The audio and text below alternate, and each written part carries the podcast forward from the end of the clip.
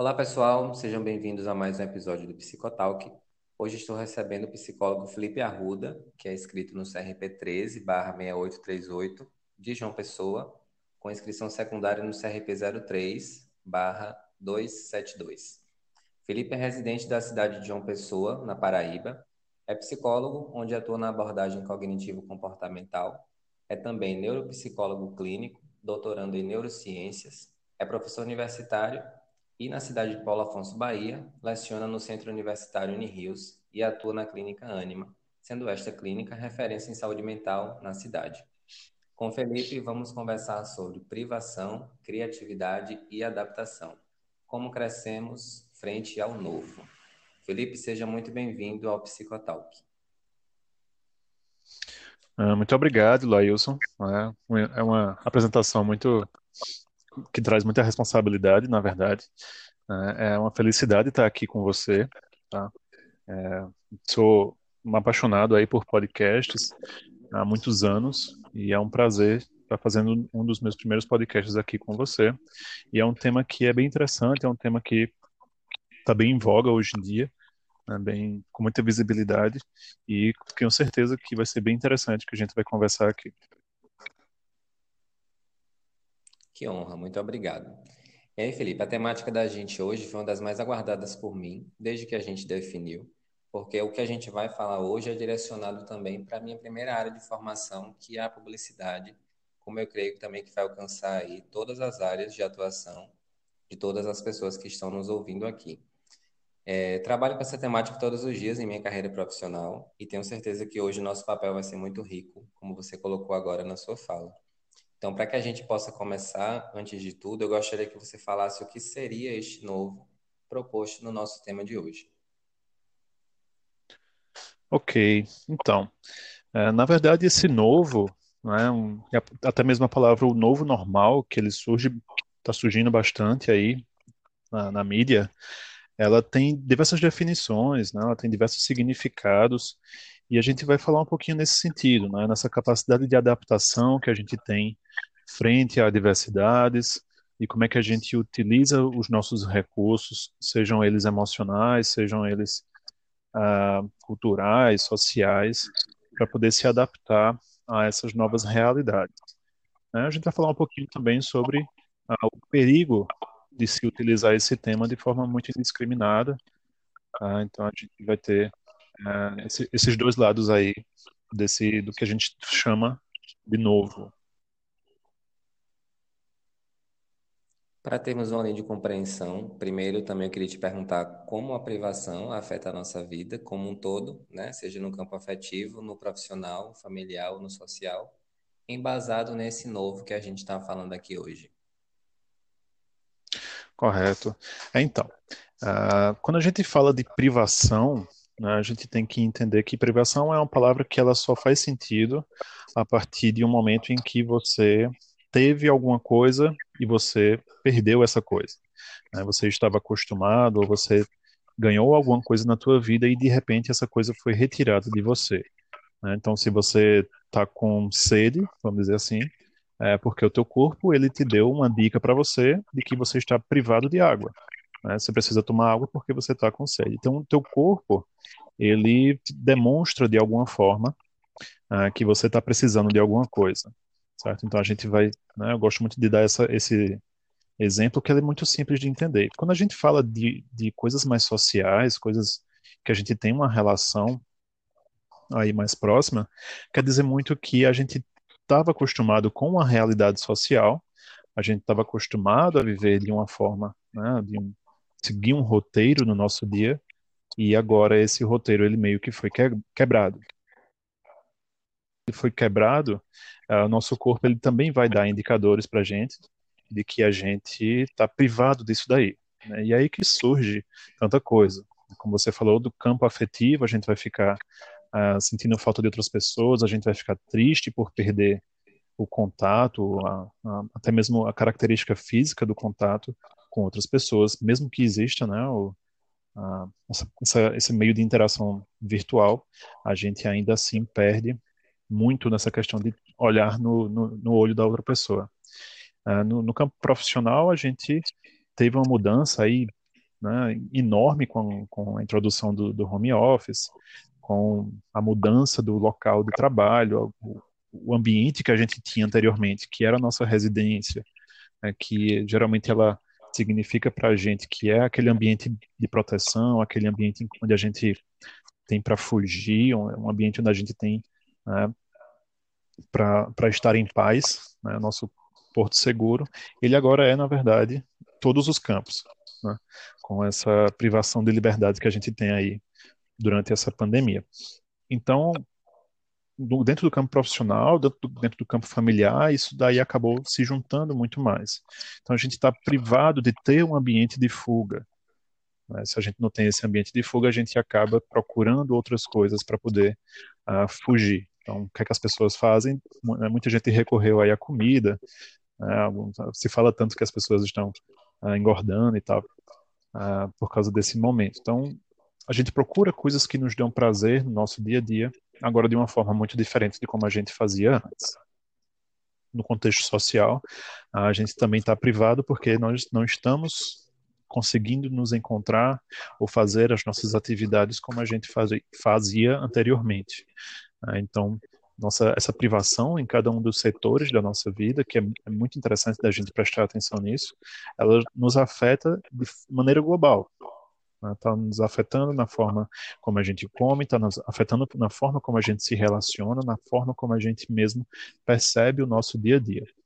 Né? Então, a privação, ela é exatamente isso. A gente acostumou com uma coisa e a gente perdeu essa coisa. A gente tem que se readaptar para um no, uma nova realidade, a gente tem que criar novas maneiras de viver.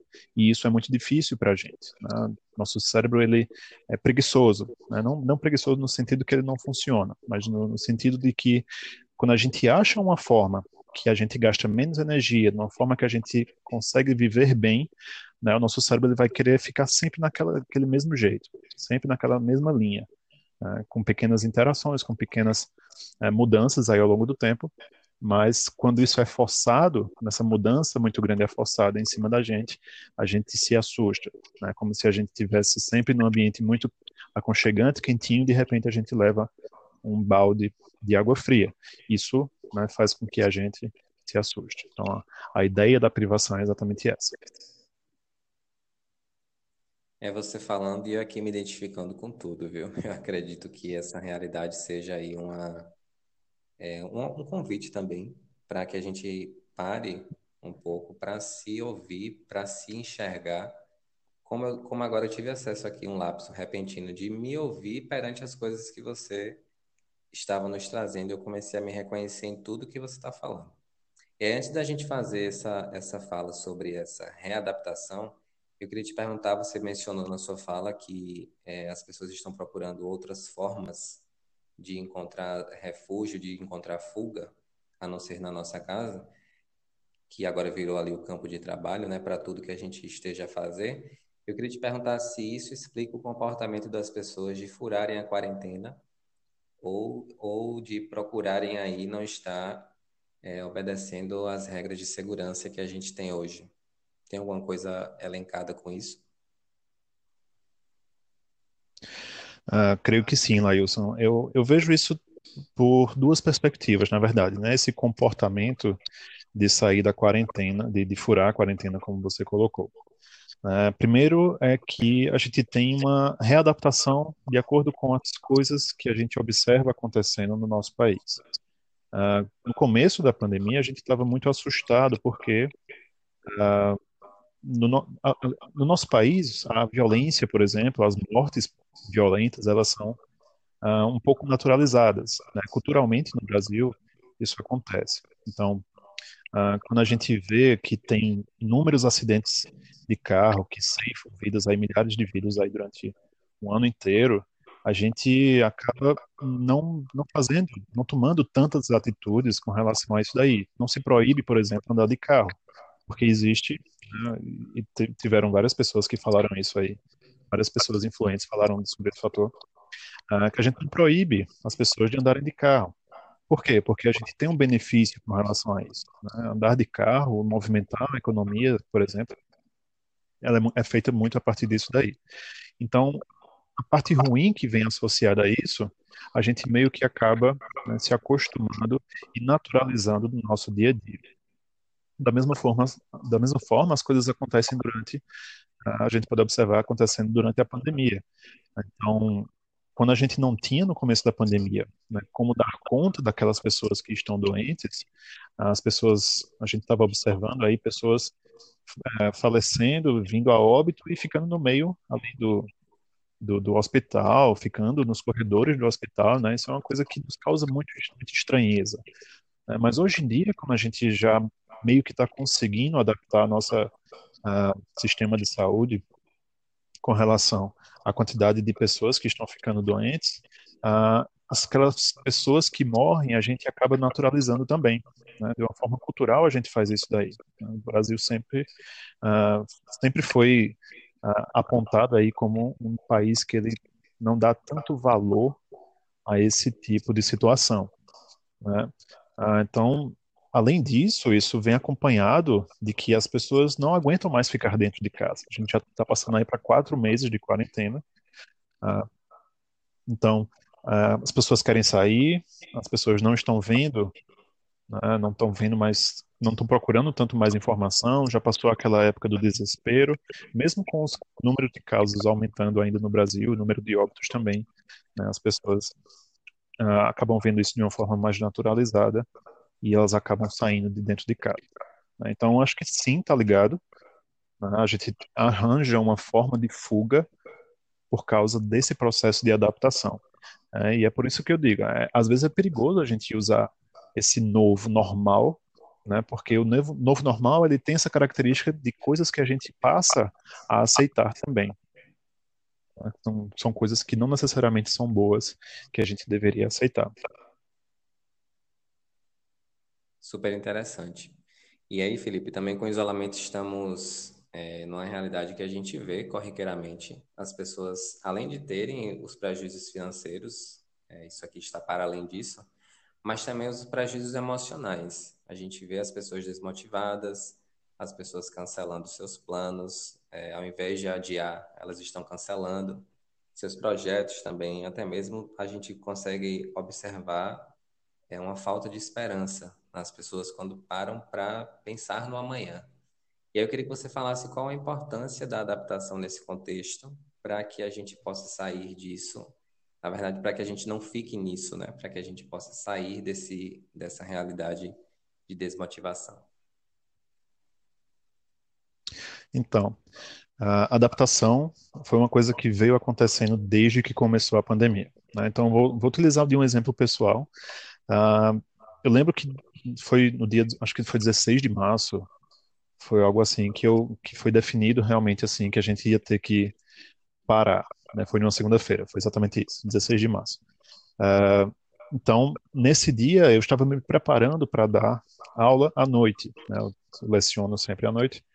Uh, e, de repente, de, depois de uma, uma hora, assim, né, de uma hora para outra, eu recebi a notícia de que eu não ia mais dar aula naquele dia porque estava instaurada aí o, o distanciamento social.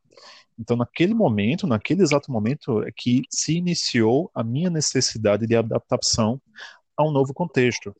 Né? Uh, e com a permanência da pandemia, uh, novas necessidades, novas demandas acabam aparecendo. Né? Então, um monte de coisa começou a acontecer desde, desde lá atrás. Mas eu falo que uh, isso foi diferente para mim, porque eu né, durante toda a minha vida, eu vim construindo de forma emocional, dentro do meu processo terapêutico, dentro das minhas interações, dentro dos meus estudos, uh, talvez uma capacidade de adaptação que seja que é muito diferente da capacidade de adaptação de outras pessoas. Né? Então, realmente, a gente observa pessoas se desmotivando, quebrando projetos uh, e não pensando tanto no futuro. Na verdade, até mesmo essa palavra novo normal é um exercício, às vezes, Uh, ela é boa e ela é ruim, mas ela é um exercício da gente tentar prever o futuro, né, da gente tentar entender como é que a gente vai uh, agir, como é que a gente vai se comportar, como é que a gente vai fazer as nossas coisas lá no futuro. Tá? É, e falando desse futuro, a gente também precisa falar da realidade do presente, né? Estamos aí vivendo aí é, diversas realidades diferentes. Por mais que todos estejamos em home office, por mais que todos é, estejamos aí estudando de forma online, a nossa família esteja junta ou separada, tem gente que está vivendo com a família, tem gente que está vivendo sozinho, como é o meu caso, por exemplo. Suas realidades conjugais ali no seu casamento. Está todo mundo vivendo a mesma coisa, que é o período de pandemia, só que precisamos falar dessas realidades que são diferentes para cada um. Tanto subjetivamente em relação a como se sente esse mundo de, de pandemia, mas também de como se vive. Né? Aí temos, por exemplo, eu, você também vou usar o exemplo pessoal, eu sou uma pessoa repleta de privilégios. Hoje eu estou podendo trabalhar de minha casa, só estar aqui com você gravando hoje é um privilégio. É, eu sei que outras pessoas, aqui, meus vizinhos mesmo, não têm a mesma realidade que eu. É, eu queria te perguntar como é que a criatividade, a gente está falando aqui de, de privação e de criatividade, né, para a gente poder crescer, como é que essa criatividade pode solucionar diversos problemas encontrados nestas realidades? Ótimo. Então vamos lá. Uh, o próprio termo criatividade ele né, tem inúmeros, inúmeros significados, inúmeras definições de livro, definições técnica, técnicas, enfim. Uh, então a gente tem algumas coisas mais aceitas uh, a respeito do que seria criatividade. Né? Algumas pessoas dizem que criatividade não se pode ensinar, e que criatividade é uma coisa que é inata, mas enfim, nós temos dentro até mesmo da psicologia, da, da filosofia, da parte humanista da filosofia, a gente tem uma definição que eu acho muito interessante, né, que é o quê? É a, a realização dos potenciais do ser humano. Tá? Uh, e ele acaba falando sobre algumas características, que é o quê? Seria a nossa capacidade de receber novas experiências, ou da gente ser receptivo a essas novas coisas que estão acontecendo, uh, com, deixando, tendo uma maior permeabilidade, deixando ali aquelas coisas acontecerem durante a tua vida, uh, se adaptando a essa nova situação. Uh, opiniões, de outras, opiniões de outras pessoas, percepções de outras pessoas, né, as hipóteses de outras pessoas. Enfim, né, se a gente tem também outra questão que seria a sintonia com o presente, né, quanto a gente consegue se conectar com aquelas coisas que estão acontecendo hoje em dia. Se a gente está sempre se negando ao que está acontecendo hoje, a gente não consegue se adaptar, a gente não consegue se organizar uh, a, a, nossa personalidade, os nossos comportamentos corriqueiros a esse, essa nova realidade né, e uma confiança interna em, olha, eu vou conseguir fazer coisas nesse momento. Né. Então, criatividade ela envolve muitas coisas que são subjetivas, ao mesmo tempo em que ela envolve muitas coisas que são uh, cognitivas, que são coisas que você aprende durante toda a sua vida. Então, se você fez várias leituras, se você teve acesso até mesmo a essas leituras, se você tem uh, né, uma referência interessante e educacional, pessoas interessantes passaram pela tua vida, ou se você teve aquele uh, aquela pessoa significativa para você, né, o teu pai, tua mãe, ou a pessoa que te criou, uh, que te passou essa ideia de que, olha, você consegue fazer coisas interessantes independente daquilo que você tenha na sua mão. Né? Então você tem aí uma capacidade cognitiva, uma capacidade relacional uh, e tua capacidade de se relacionar com o presente. Então são vários fatores que são que influenciam isso daí são vários fatores que podem determinar que você consiga, consiga é, realmente atingir aquele objetivo dentro do teu contexto. Quando a gente fala dessa questão né, da, da, criatividade dentro desse contexto de adaptação, como é que a gente consegue utilizar isso daí para poder quebrar essas dificuldades que a gente está uh, ah, enfrentando agora durante a pandemia, é justamente acho que o maior fator seria da gente aceitar que a gente está no momento ímpar. Né? Ah, e isso é uma oportunidade, isso pode ser um trampolim para a gente. Então, se a gente até mesmo olha historicamente, durante a, as últimas pandemias que a gente viu, né, até mesmo aí durante a Primeira Guerra, depois da Primeira Guerra, a gente teve a gripe espanhola, uh, depois a gente teve é, quebra da bolsa, teve a Segunda Guerra, então é, toda vez, depois desses momentos que foram de grande sofrimento aí para a humanidade, a gente viu muita coisa interessante acontecer. A gente viu muita produção cultural, a gente viu muita produção científica, a gente viu uh, muitas pessoas nascendo, as pessoas tendo uma ressignificação daquilo, daquele sofrimento que eles acabaram de passar. Mas uh, isso é muito interessante porque a gente utiliza esse momento de sofrimento para poder crescer. A gente utiliza esse momento para poder a gente criar em cima, para a gente olhar para aquilo que é realmente interessante para a gente. Né? Então, se eu via antes que o trabalho ele não não estava tão interessante para mim, ou se aquele trabalho era muito mais importante do que eu achava que ele era, uh, eu vou sentir uma necessidade. Né? Eu vou ter que ressignificar. Se eu estou experienciando isso daí, eu vou sentir, eu vou ter que me adaptar para poder construir mais ainda em cima dessa coisa. Então, se o teu trabalho é muito, se você entendeu que o teu trabalho é muito importante para você, uh, quais são as novas formas que você pode fazer hoje para poder fazer melhor esse trabalho com as ferramentas que você tem na sua mão? Né? Se você pode fazer o home office, como é que você pode fazer melhor o teu home office? Se você gosta de estudar, uh, como é que você pode melhorar esse estudo dentro do teu, da tua residência? Né? Dentro das tuas possibilidades, sempre falando nisso daí.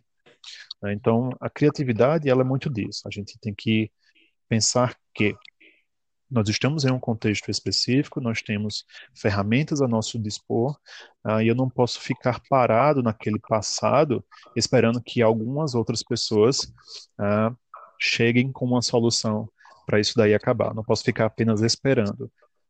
Principalmente porque uh, esse momento da pandemia, tantas mudanças que estão acontecendo, elas aceleraram a implementação de tantas novas coisas aí. Né? A gente fala de tecnologia, uh, mas não é só tecnologia no sentido de equipamento eletrônico, né? mas novas formas de a gente ensinar, novas formas de a gente trabalhar, da gente conviver com outras pessoas, tudo e tudo isso daí vai mudar. Então a gente está vendo uma, uma aceleração aí da, dessa mudança. Então a gente vai ter que acompanhar de uma forma ou de outra. Se a gente está aberto a essa mudança, talvez isso seja um pouco mais uh, menos sofrido para a gente. Por isso que eu quis tocar nesse ponto da criatividade, porque, como eu te disse no início, eu estou me identificando aqui com tudo que você está trazendo. Talvez por estar ali em contato com, com a criatividade no meu trabalho, no meu dia a dia. É para as pessoas que não sabem, eu sou publicitário, é, design gráfico, e eu preciso, a criatividade, na verdade, é um instrumento do meu trabalho. É, e aí, quando a, a pandemia começou, também vou usar mais um exemplo pessoal. Como você disse já também, foi um momento ali que era tudo novo para a gente, é, um momento de, de adaptação, de começar a se adaptar mesmo à nova realidade que não foi é, consentida, ela foi imposta, né? Foi, nós fomos obrigados a, a acatar essa nova realidade. E desde então até o dia de hoje, é, eu venho me adaptando todos os dias, eu venho sendo criativo dentro de minha casa. Porque o meu trabalho está dentro de casa, é, tudo agora está aqui dentro, então preciso me organizar de forma criativa para dar conta de tudo. E aí, fórmulas que eu arrumei de, de trazer até mais uma realidade dinâmica por estar em casa 24 horas por dia, é o fato de ser criativo, inclusive, nessa mensuração dos meus horários. Eu brinco com os meus horários. É, se eu tenho que arrumar a casa, eu não arrumo a casa inteira, eu vou arrumando por cômodos, até por questões emocionais mesmo. Eu não vou mentir que tem vezes que eu acordo que eu não quero fazer nada, mas eu acolho isso. Eu não uso isso, ah, hoje eu estou imprestável. Não, como você disse, entender o momento atípico que a gente está vivendo, mas também de se compreender de respeitar aquilo que a gente está sentindo, daquilo que a gente quer. Isso também é uma forma criativa de você se adaptar é, a, a realidade, por mais que os dias passem, sempre a gente precisa estar em busca dessa criatividade. Então eu ouço música, eu trabalho, paro de trabalhar, vou cozinhar, paro de cozinhar, vou ali fazer meu exercício físico em casa com os baldes de água. Paro de fazer meu exercício, tomo banho, volto a trabalhar. Se não quiser mais trabalhar, deixo para amanhã. E aí a gente vai sendo criativo, inclusive, em como ter essa rotina, né? Eu, só que só é possível quando a gente parte para um autoconhecimento. E eu já entro na pergunta que eu quero te fazer, né? Que como é, queria que você falasse um pouquinho da importância do autoconhecimento neste processo de criatividade. Uhum. Pois é. O autoconhecimento ele é, um, é um processo contínuo, né? Ah, como clínico, como psicoterapeuta, ah, eu vejo muito isso, as pessoas acham que o momento da, da terapia, aqueles, sei lá, seis meses, até, sei lá, anos aí que as pessoas fazem de terapia, ah, parece que é naquele momento em que elas vão buscar, que elas vão chegar ao autoconhecimento mas não, né, não, não, não, trabalha com esse conceito. O autoconhecimento, ele, como você muda, como você é repleto de mudanças ao longo da vida, esse autoconhecimento ele também deve ser buscado sempre ao longo da tua vida. É um processo contínuo, ele é um processo que só vai acabar mesmo quando você também se acabar. Né? Então, é, é muito importante é muito interessante você estar em contato com esses teus sentimentos. E uma frase que você colocou agora, você disse assim: Olha, tem dia que eu acordo que eu não quero fazer. Né? E é importante demais reconhecer isso daí para que você não se cobre além do que você pode dar ali naquele momento. Porque se você se cobra além daquilo que você consegue dar naquele momento, você vai acabar se frustrando.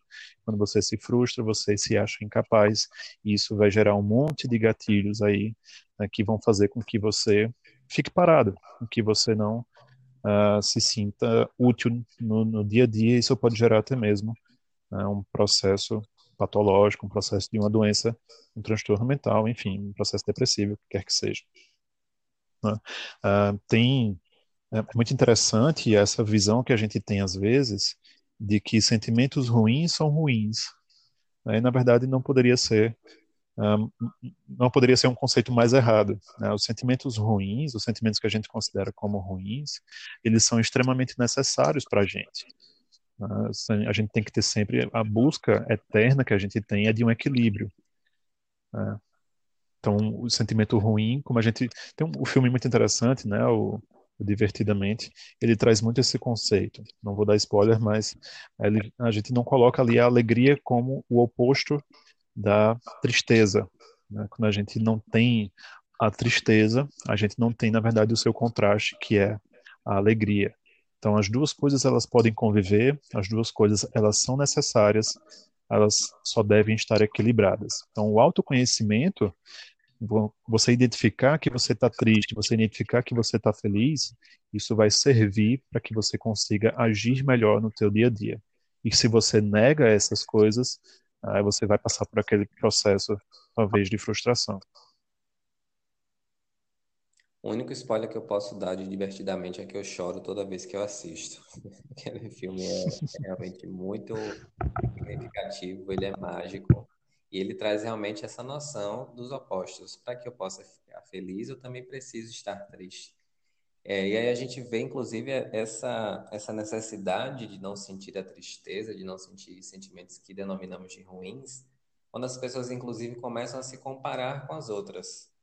Eu, por exemplo, sou uma pessoa que tem a minha rotina ativa, eu não sei ficar parado por ser um profissional da comunicação. Eu não consigo ficar parado, então sempre estou aí buscando métricas para alcançar as minhas atividades, os meus objetivos. Só que, como eu já falei, da minha forma e do meu jeito não significa que tenha que ser a forma de uma das pessoas, por exemplo, que esteja a nos ouvir aqui agora. Só que, infelizmente, a gente vê esse movimento, inclusive, isso, isso desde antes da pandemia, mas também com a pandemia agora ficou muito intensificado, que as pessoas se compararem com as outras, né? Tipo, se Lailson está produzindo, eu também preciso produzir, senão eu sou incapaz. E esse pensamento é um pensamento equivocado, porque como a gente já conversou agora, Cada um tem o seu time, cada um tem a sua forma de sentir as coisas, mas principalmente também de executá-las. Eu queria que você falasse um pouquinho sobre essa, esse fato dessa comparação é, a níveis de prejuízo para a nossa saúde mental. Perfeito. É um, é um conceito que eu adoro, é, que a felicidade ela é determinada pela comparação que você faz com seus pares. Quando eu digo pares, são pessoas com quem você convive. Né? Uh, e a gente tem uma, uma, uma influenciadora digital que eu gosto muito, que é a Natália Arcuri. Ela fala sobre uh, investimentos, né, sobre educação financeira, enfim, educação fiscal educação financeira. Uh, e ela fala o seguinte: olha, você tem um objetivo, você tem que entender que você precisa determinar um objetivo para a tua vida. Uh, E esse objetivo, ele é diferente das outras pessoas. Se a noção de felicidade da outra pessoa é que ela tem que ter um milhão de reais, né, ganhar um milhão de reais por mês, então ela vai fazer com que a vida delas vire aquilo, né? vai, vai tentar criar tudo na vida dela para poder atingir esse objetivo específico. E o objetivo dessa pessoa ele vai ser alcançado de acordo com o que aquela pessoa tem uh, para construir. Né? Você não precisa ter o mesmo objetivo que aquela pessoa, porque o objetivo da outra pessoa não é necessariamente o que vai trazer a tua felicidade. Né? Então, o autoconhecimento ele está muito ligado com isso que é especificamente para você que vai te fazer feliz, né, e como é que a gente consegue diferenciar isso daquilo das pessoas que a gente segue, das pessoas que a gente observa nas redes sociais. Né, o que é que você está realmente buscando? Qual é a tua felicidade? É ser muito rico? É você conseguir viajar? É você conseguir ter boas relações com outras pessoas? É você ter um corpo perfeito? Né? O que te inspira não é uh, o que vai te fazer feliz. É exatamente isso, é uma inspiração. Uh, como você vai executar, como você vai perceber, como você vai uh, chegar até esse objetivo, ou até mesmo não chegar, vai se descobrir ou vai descobrir outras coisas ao, no longo do caminho, ao longo do caminho, é o que vai ser talvez muito mais interessante, até mesmo do que essa busca incessante e talvez até uh, impossível por essa felicidade ideal, né? A felicidade eu sempre gosto de entender que ela vai ser encontrada no caminho e não no final, né? porque o final é sempre ideal.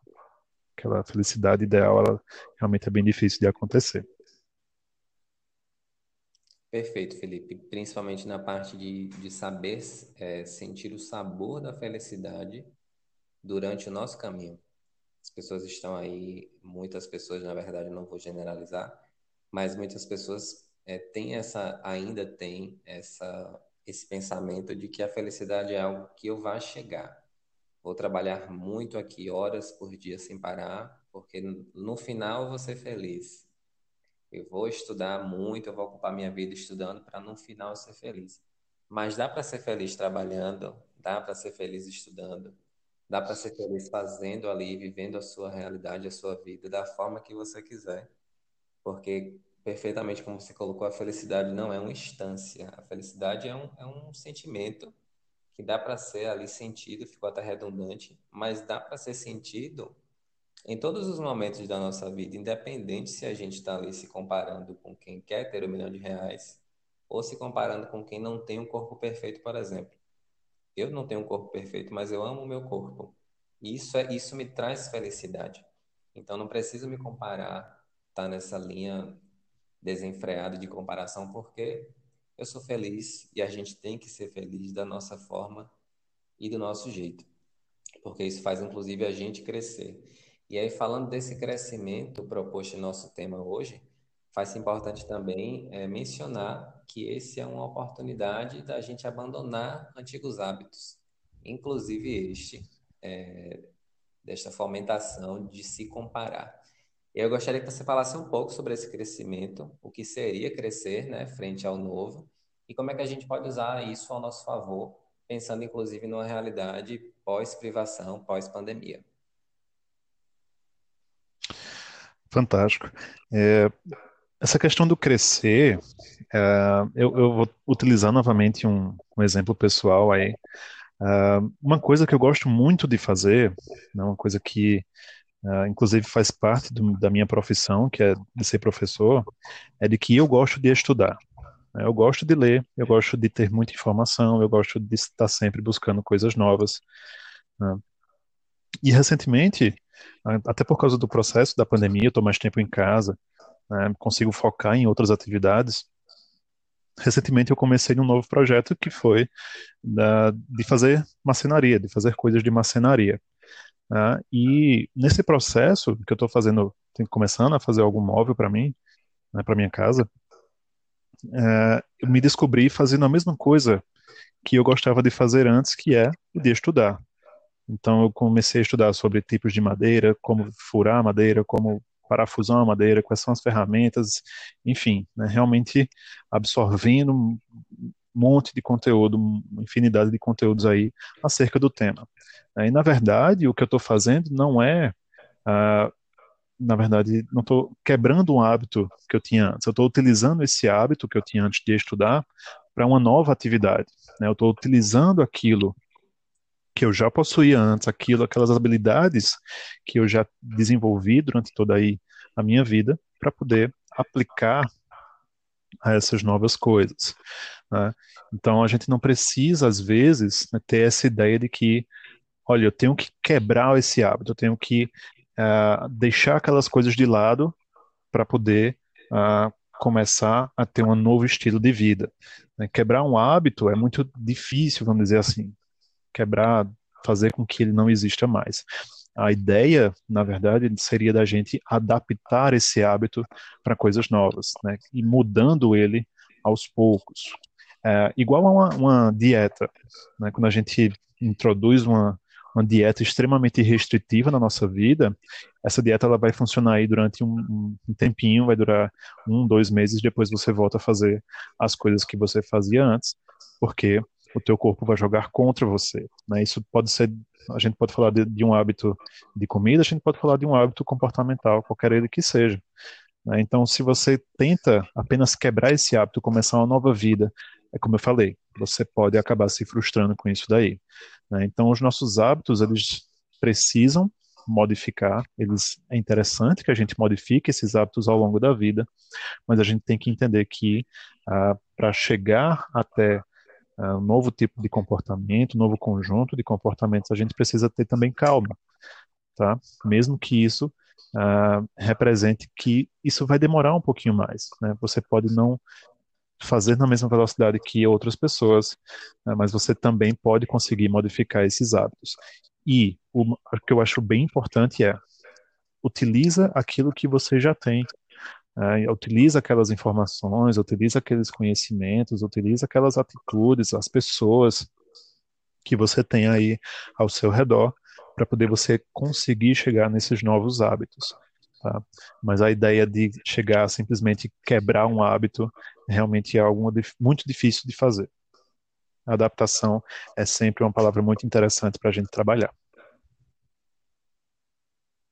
Perfeito. E aí, quando você traz essa, essa ideia de que, por mais que eu não esteja é, no mesmo tempo que o meu colega em executar determinada atividade, eu também posso executá-la.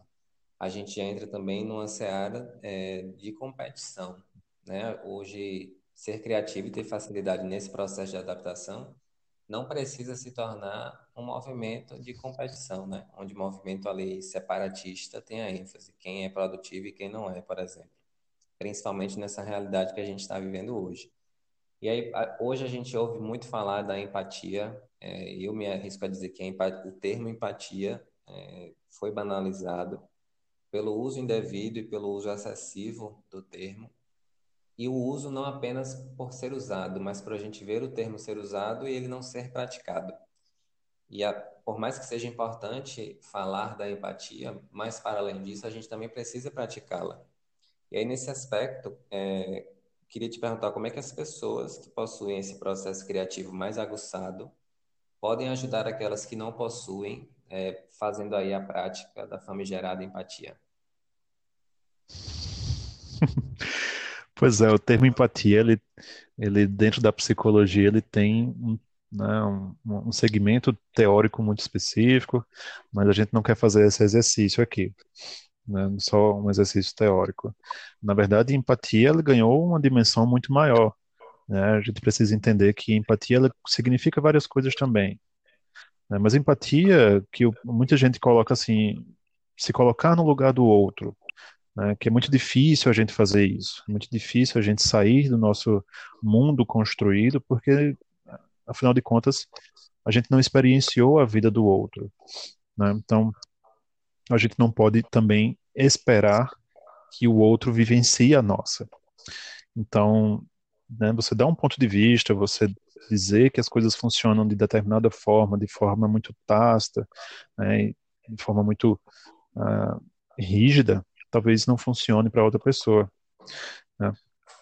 E aí você me pergunta como é que como é que as pessoas que têm um processo criativo maior podem ajudar, né? inspirando, tá? Uh, eu posso mostrar a forma que eu faço e até mesmo a forma uh, que eu cheguei nesse processo, como é que, qual foi a minha construção, o que foi que eu precisei passar, qual foi o sofrimento que eu tive, quais foram as alegrias que eu tive no meio do caminho uh, para poder chegar até um determinado resultado, né? Não apenas mostrar que eu fiz aquilo dali, né?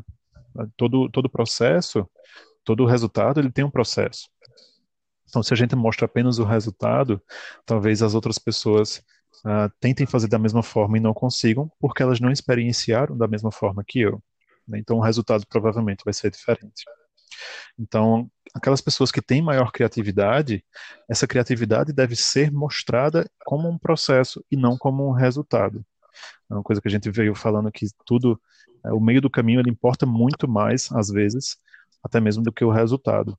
Então, se a gente consegue mostrar como fez, qual foi, né, qual foi nossa relação, como a gente se sentiu fazendo aquilo dali, quais foram as dificuldades que a gente teve no meio do caminho, isso pode ser muito inspirador para aquelas pessoas que acham que veem aquele resultado prontinho, até mesmo ali, né, na, até mesmo numa rede social, enfim, existiu todo um, uma história para chegar até aquilo dali.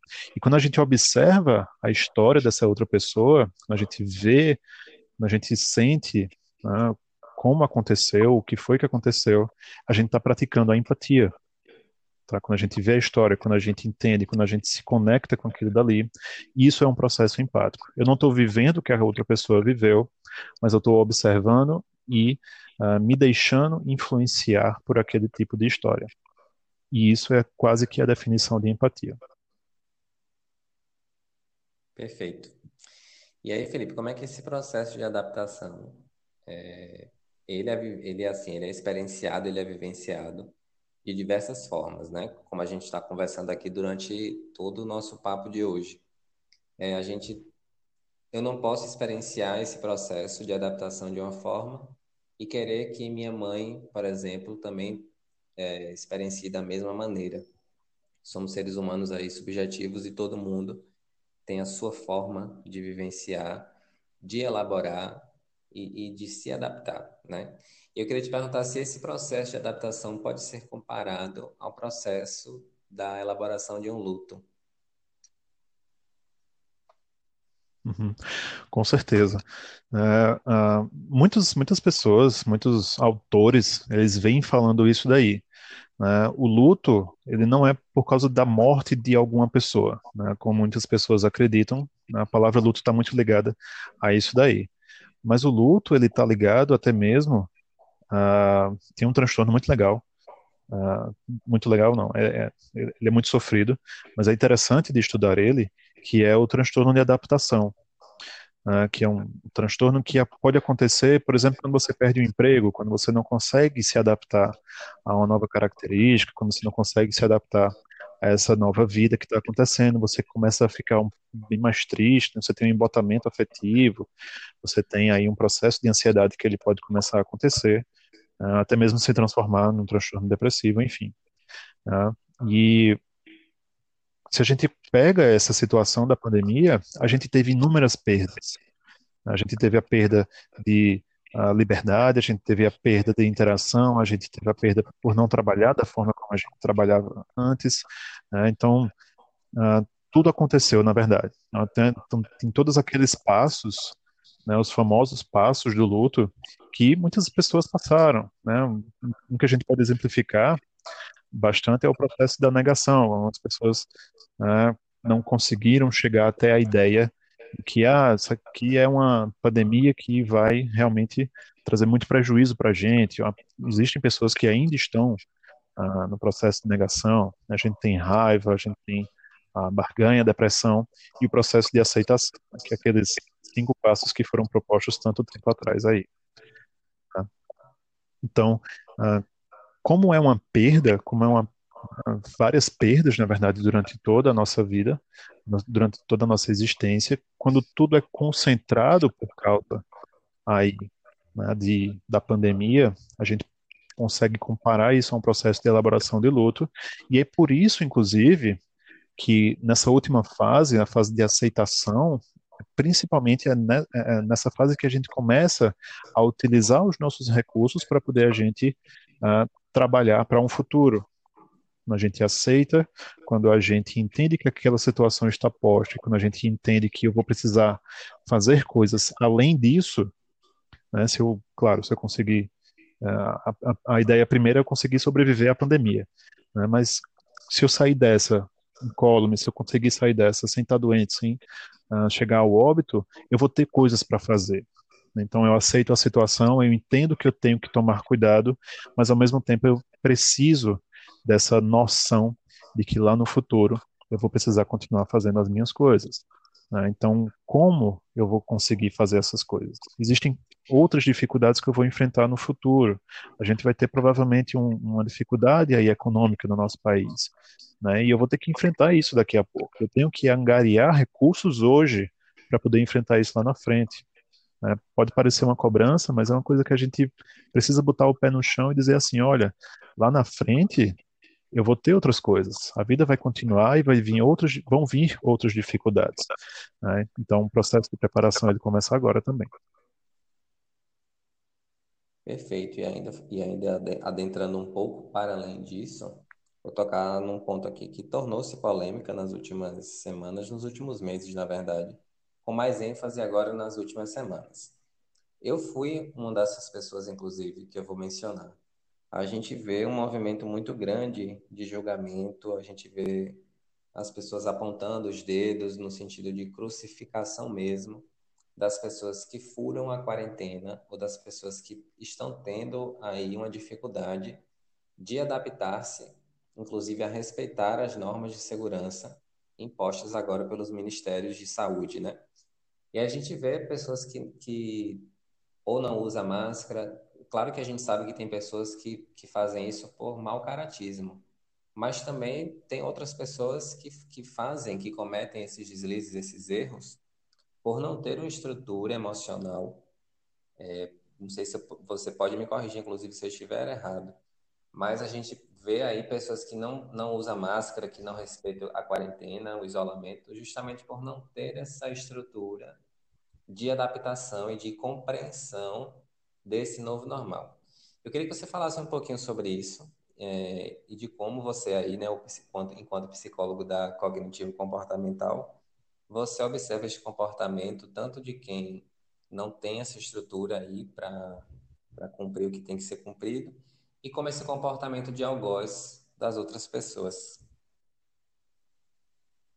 Uhum. Sim, é, é uma coisa que eu me interessei bastante né, em, em, em, pesquisar, em olhar como é que estava acontecendo isso daí. Uh, você falou de, de, um, de alguns fatores e eu adicionaria mais um fator, certo? Uh, informação. Existem pessoas que a informação ela não chega da forma como deveria chegar. Então existem pessoas que realmente não entendem uh, por, um, por, uma falta de, de, de, educação formal mesmo. Tá? Não estou falando de educação de elas serem mal educadas, de chamar, chamar palavrões com outras pessoas, de tratar mal outras pessoas, né? mas entender que o que é um vírus, existem pessoas que não sabem o que é um vírus, existem pessoas que não sabem né, por que esse vírus causa tanto, tanto problema, por que isso é um problema da sociedade, enfim. E até mesmo o uso da máscara ele pode não ser uma coisa que essas pessoas entendam por que de se fazer. Né? Então, existem diversos, diversas coisas que podem influenciar. Uh, por exemplo, eu já tive que sair de casa já diversas vezes para poder fazer compras para minha casa. Né? Uh, e por causa de um processo atencional, alguma vez eu esqueci de sair com a máscara dentro de casa. Né? Então, saí aqui mesmo no apartamento, eu tive que sair, uh, de repente eu me vi sem a máscara, as pessoas olhando estranho para mim. Então, eita, me, naquela hora eu me lembrei que eu estava sem a máscara e tive que voltar para pegar a máscara. Né? Então, uh, esse processo de adaptação, como é uma coisa que não foi construída socialmente há muito tempo, a gente nunca teve esse costume, uh, para a gente criar um novo hábito, ele demora. Existem alguns autores que falam que para a gente ter realmente uh, bem estabelecido um novo hábito, a gente demora três meses praticando aquilo de forma ativa todos os dias. Né? Então a gente tem que estar aí há quatro meses em quarentena. A gente né, completou aí quatro meses e, e, duas semanas mais ou menos de, de distanciamento social, aliás, uh, e a gente está terminando esse primeiro período de adaptação a essa nova realidade que é, por exemplo, usar máscara. Tá? Então, quando a gente simplesmente observa uma pessoa, uh, quando a gente vê uma pessoa na rua, por exemplo, sem a máscara, uh, quais foram os fatores que influenciaram para aquela pessoa estar ali? Tá? Então, uh, de toda forma, quando a gente trata essa outra pessoa como, como você falou, como um algoz, a gente está perdendo uma oportunidade de educar essa pessoa uh, para esse novo, uh, essa nova situação em que a gente está vivendo. Tá? Então, uma coisa bem interessante que eu até mesmo hoje mesmo eu vi, uh, que a gente teve na Nova Zelândia, o, menor número de casos aí no mundo, o menor número de óbitos e o menor índice de uh, de infecção comunitária.